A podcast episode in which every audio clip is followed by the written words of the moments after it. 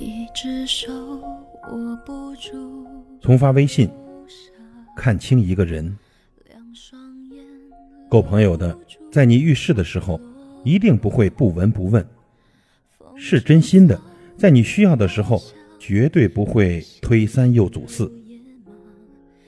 那什么时候可以真正的看清一个人呢？像这样发微信的人呢，那是瞧不起你。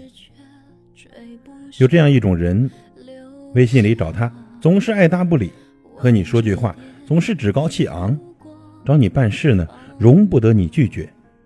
你需要他的时候，他却很少帮助你。这种人呢，自私自利，瞧不起你。所以要记住。一段让你不舒服的感情再重要，也终会各奔东西。这样回你微信的人，心里没你。有的时候呢，你长篇大论，他只言片语；你兴致勃勃，他兴趣肃然；你对他专注，他对你随便。人心最怕的就是一伤再伤，而感情最怕的就是一凉再凉。如果一个人总是对你爱答不理，那请你转过身来拥抱自己，记住了，不管是友情还是爱情，一腔情愿，到头来感动的只有自己而已。这样发朋友圈的人，不要深交。我们说，从一个人的朋友圈呢，能看出他的人品。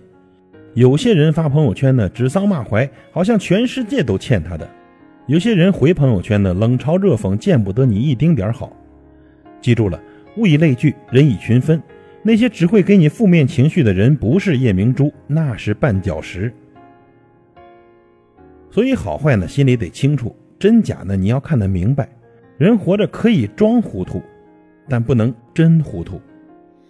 交朋友可以不较真儿，但别没原则。远离那些无效社交，永远也不要忘记，这个世界最好的人脉是你自己。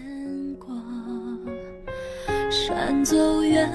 风再刮，我心乱如麻。放下，容我将你放下。